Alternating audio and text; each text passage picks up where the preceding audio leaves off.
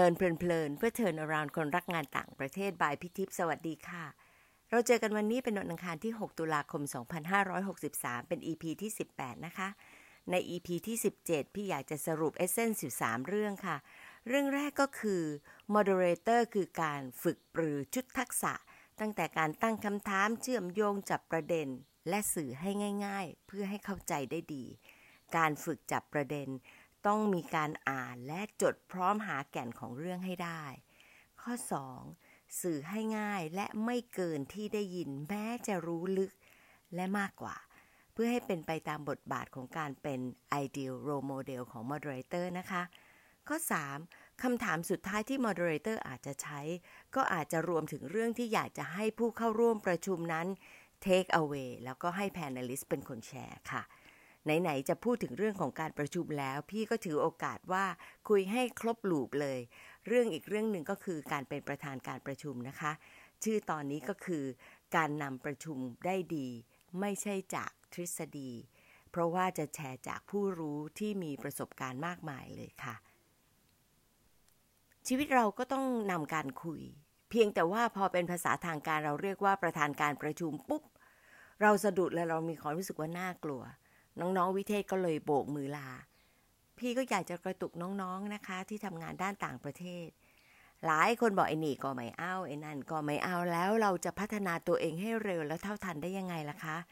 เราต้องฝึกเชิงรุกแล้วพลิกโฉมตัวเองเลยค่ะ พี่เองก็ต้องเป็นประธานการประชุมเครียดและเกรงเหมือนกัน เพราะเราไม่รู้ว่าทำตัวยังไงพูดยังไงได้ แต่ตามสิ่งที่เห็นมา รื่องพวกนี้เราไม่ได้ถูกฝึกให้เป็นผู้บริหารที่รวมในเรื่องของการประชุมทั้งที่พี่คิดว่าเป็นเรื่องจำเป็น มันไม่มีสูตรสำเร็จ แล้วก็คล้ายๆ กับงานวิเทศหลาย ๆ เรื่องนะคะ ที่ต้องแลกเปลี่ยนเรียนรู้ ต้องมาถอดบทเรียน เปิดเป็นออปชั่นให้เรารู้จักฝึกการบริหารจัดการ ความขัดแย้งการตัดสินใจ และลีลาบางเรื่องที่จะเหมาะกับสไตล์ตัวเองเท่านั้นนะคะ ไม่ใช่เรียนแบบจนหมดสไตล์ความเป็นตัวเองไป การเป็นประธานแน่นอนค่ะไม่ง่าย แต่น้องๆเองที่ทำงานด้านต่างประเทศน้องมีโอกาสมากกว่าคนอื่นเยอะ เพราะเราเข้าประชุมและได้สังเกตตั้งแต่เวทีระดับชาติจนถึงนานาชาติ พอเรามีนายไปด้วยไปเป็นประธานปุ๊บเราสบายก็หนักแล้วตรงที่เราเตรียมเอกสารเตรียมความพร้อมฝึกเรื่องของการจัดวาระ แล้วก็คุยกับนายเรียบร้อย นาย perform สิคะ นายมีหน้าที่ไป perform ค่ะ mindset แบบนี้พี่เคยเป็น และพี่เปลี่ยนไปแล้วนะคะ เพราะวันดีคืนดี เราก็ถูกจับให้ไปทำในสิ่งที่ไม่เคยฝึก และไม่มีเวลาให้ฝึกด้วยมายเซตที่เปลี่ยนทำให้เรียนรู้ดีขึ้น และอยากจะเน้นค่ะว่า ทุกงานที่ทำต้องมีส่วนผสมของความต้องการรุกแบบคุณภาพ ต้องเป็นสิ่งที่คนวิเทศนั้นฝึก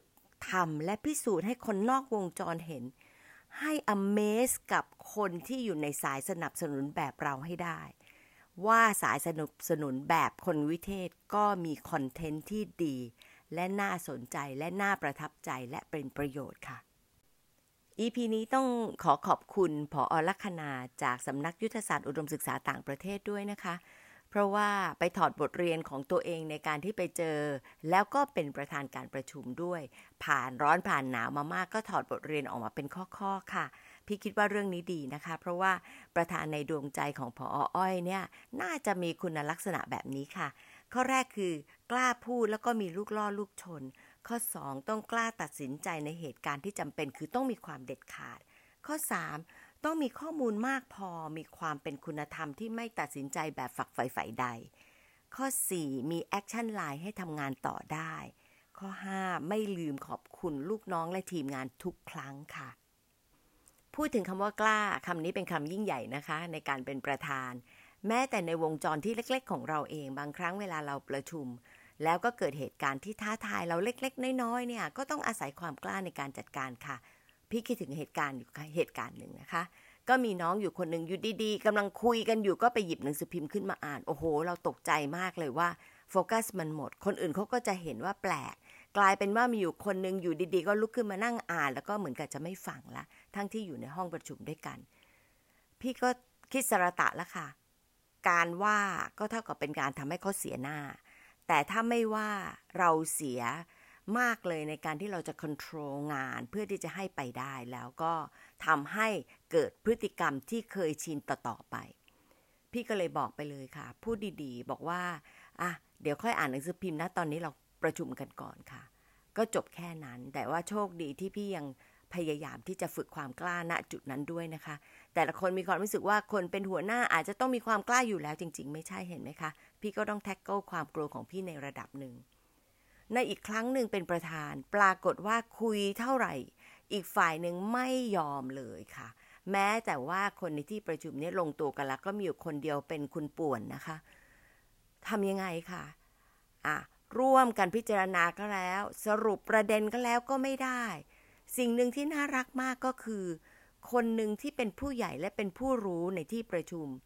พยายามที่จะดึงไฮไลท์บางเรื่อง พี่ตามท่านเลยค่ะ แล้วพี่ก็บอกท่านไปว่า อ๋อ ถ้าอย่างนั้นเรื่องนี้ท่านคิดว่าน่าจะเป็นแบบนี้ใช่ไหมคะ แล้วก็โยนเรื่องไปให้คนที่เป็นคุณป่วนเนี่ยพิจารณากว่าจะผ่านได้เป็นชั่วโมง แต่เราอาศัยคนในห้องประชุมกันเองเป็นคนช่วยค่ะ ครั้งนั้นก็ทำให้เรียนรู้มาค่อนข้างมากเหมือนกันขณะเราคิดว่าเราเตรียมตัวนะคะ วันนี้พี่ได้โอกาสขอความรู้จากศาสตราจารย์กิติคุณนายแพทย์อาวุธศรีสุกรี เลขาธิการกลุ่มสถาบันแพทยศาสตร์แห่งประเทศไทย ซึ่งท่านก็ได้เป็นประธานมายาวนานหลายทศวรรษในหลายเวที ทั้ง formal informal ระดับชาติและนานาชาติค่ะ พี่ถามว่าอะไรคือสิ่งที่สำคัญที่สุดในการเป็นประธานคำตอบหลายเรื่อง เป็นอะไรที่เราต้องปรับเปลี่ยน อิงตำราไม่ได้เพราะอาศัยประสบการณ์อย่างมาก ข้อแรก ท่านบอกว่าประธานต้องรู้เรื่องคอนเทนต์อย่างดีทั้งตื้นลึกหนาบาง ต้องศึกษาให้ได้ข้อมูลครบถ้วนก่อนประชุม เตรียมแนวคิดของตัวเอง พร้อมเหตุผลว่าทำไมเราถึงคิดอย่างนั้นนะคะ ข้อที่ 2 ในการประชุม ประธานต้องไม่ขัดผู้พูด ฟังให้ครบแล้วเตรียมสรุปให้ได้ ข้อ 3 เมื่อทุกคนออกความเห็นแล้ว มีข้อสรุปให้ที่ประชุม และต้องถามด้วยค่ะว่า เราตกลงร่วมกันอย่างนี้ใช่ไหม ถ้ายังเห็นต่างอยู่ ประธานต้องไม่เลือกข้าง หาวิธีที่จะสรุปและตัดสินใจให้ได้ ผลการตัดสินใจตรงนี้เรื่องสำคัญนะคะ ผลการตัดสินใจให้ที่ประชุมรับชอบ และประธานต้องพร้อมรับผิดค่ะ ท่านบอกอีกว่า ประธานต้องสร้าง trust ให้เกิดกับผู้เข้าร่วมประชุม ท่านจึงไม่ล็อบบี้เลยนอกจากจะคุยนอกรอบ เพื่อให้ทราบแบ็กกราวน์ของการประชุมเท่านั้นเองนะคะ ส่วนที่เป็นความเป็นไทยนั้นท่านบอกว่า ความเป็นไทยๆก็ยังเคารพอาวุโสอยู่ในระดับหนึ่ง ผู้ที่อาวุโสกว่าก็มีโอกาสที่จะคอยแนะนำผู้เข้าร่วมประชุมเพิ่มเติมได้ด้วยเหมือนกันนะคะ ถามท่านว่าในใจของท่านท่านเห็นคนทำหน้าที่ประธานที่ดีมากเลย แล้วท่านชอบเนี่ย คุณสมบัติเป็นยังไง ท่านบอกว่าต้องเป็นคนที่ความรู้รอบตัวเยอะ ทำให้คนมั่นใจ เวลาสรุปก็จะรวมความเห็นของทุกคนในข้อสรุปนั้นอย่างเนียนๆนะคะ อีกเรื่องที่ท่านย้ำมากก็คือ การสรุปต้องระบุว่าเป็นการร่วมกันคิดในการประชุมนั้นนะคะ ขอขอบพระคุณท่านอาจารย์หมออาวุธมากนะคะ เรื่องที่พี่คิดว่ายากแต่ว่าถ้าทำจะเป็นเรื่องดีมากค่ะ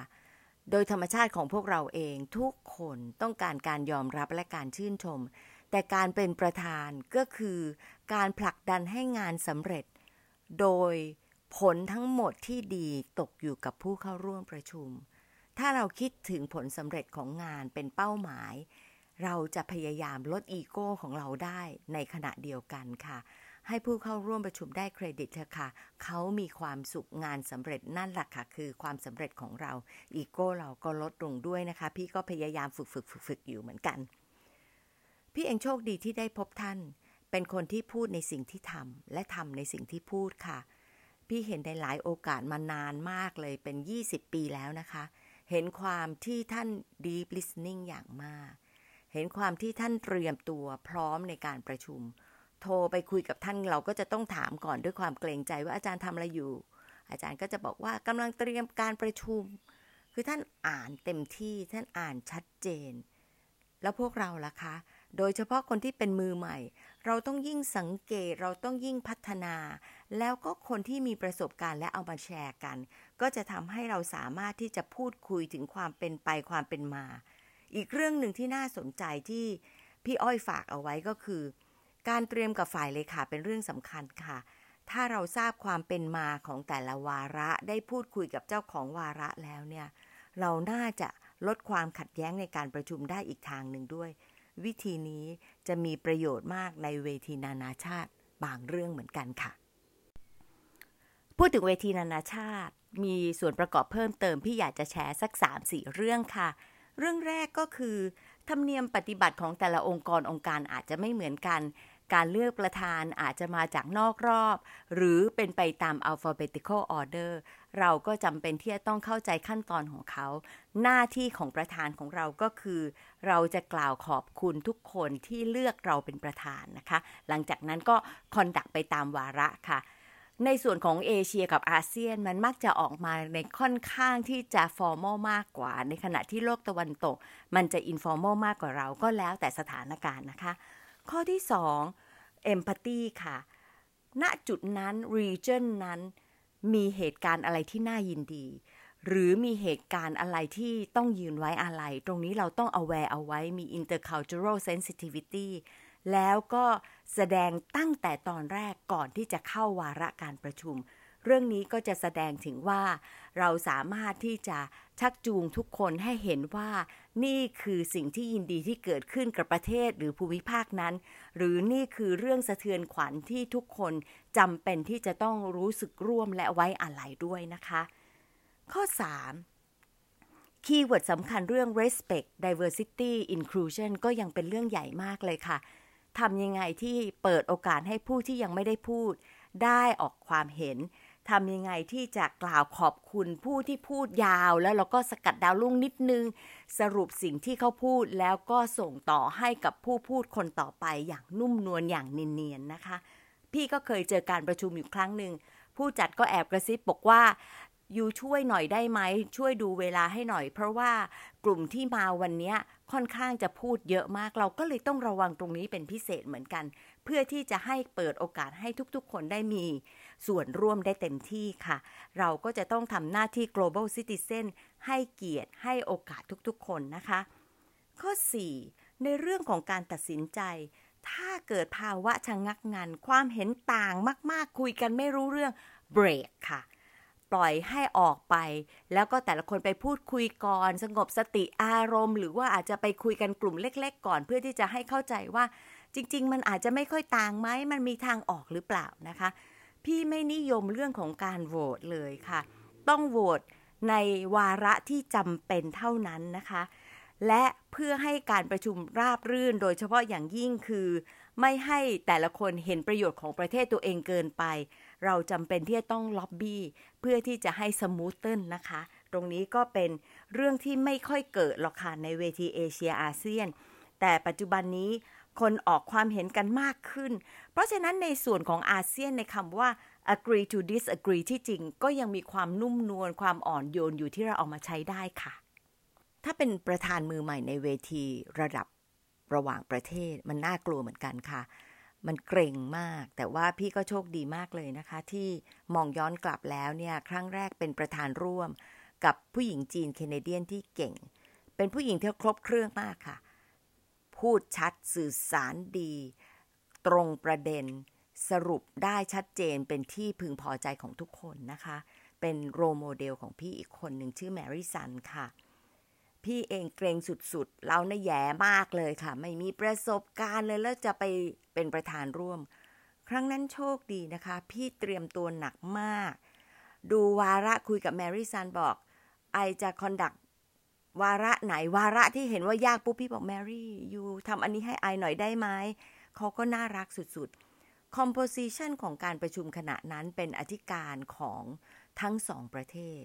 ซึ่งก็น่ารักจริง ๆ ค่ะ เป็นคนที่ friendly มาก แล้วก็มีไมตรีจิตต่อกัน แม้ว่ามีบางวาระที่ติติงกัน ก็ไปกันโดยง่ายนะคะ วาระที่ติติงเหรอคะ ให้แมรี่เลยค่ะ แมรี่ก็เป็นคนจัดการ หลังจบประชุมก็มีรองอธิการคนหนึ่งก็มาให้ของที่ระลึกแล้วก็ชมว่าทำได้ดี ก็ดีใจนะคะ แต่จริง ๆ โล่งใจมากกว่า แล้วก็ต้องขอบคุณแมรี่อย่างสุดซึ้งที่กระเตงพี่จนกระทั่งจบการประชุมทำให้การเป็นประธานครั้งแรกของพี่ในเวทีระหว่างประเทศเป็นไปอย่างดีค่ะพูดถึงการเป็นประธานครั้งแรก พี่ก็ต้องยกความดีอีกส่วนหนึ่งให้กับเจ้านายเก่าที่เคยทำบทพูดไว้ให้รัฐมนตรีกระทรวงศึกษา ที่ท่านจำเป็นที่จะต้องไปเป็นประธานระดับภูมิภาคของยูเนสโกค่ะ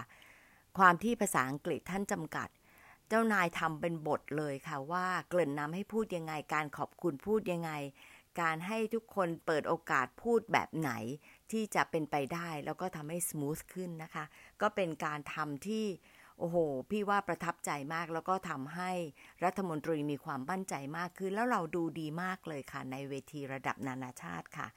ก็จะแขวนไว้ในเลินเพลินๆให้อ่านกันนะคะ reflect กันนิดนึงค่ะ ไม่ว่าจะเป็นเวทีระดับชาติหรือนานาชาติ คุณสมบัติไหนที่จำเป็นต้องมีสามเรื่องแรกสำหรับตัวเราเองคะข้อที่สองเรามีประธานในดวงใจไหมคะ ใครคะ เพราะอะไรคะ ขอบคุณที่ตามฟังแล้วพบกันอังคารหน้านะคะ สวัสดีค่ะ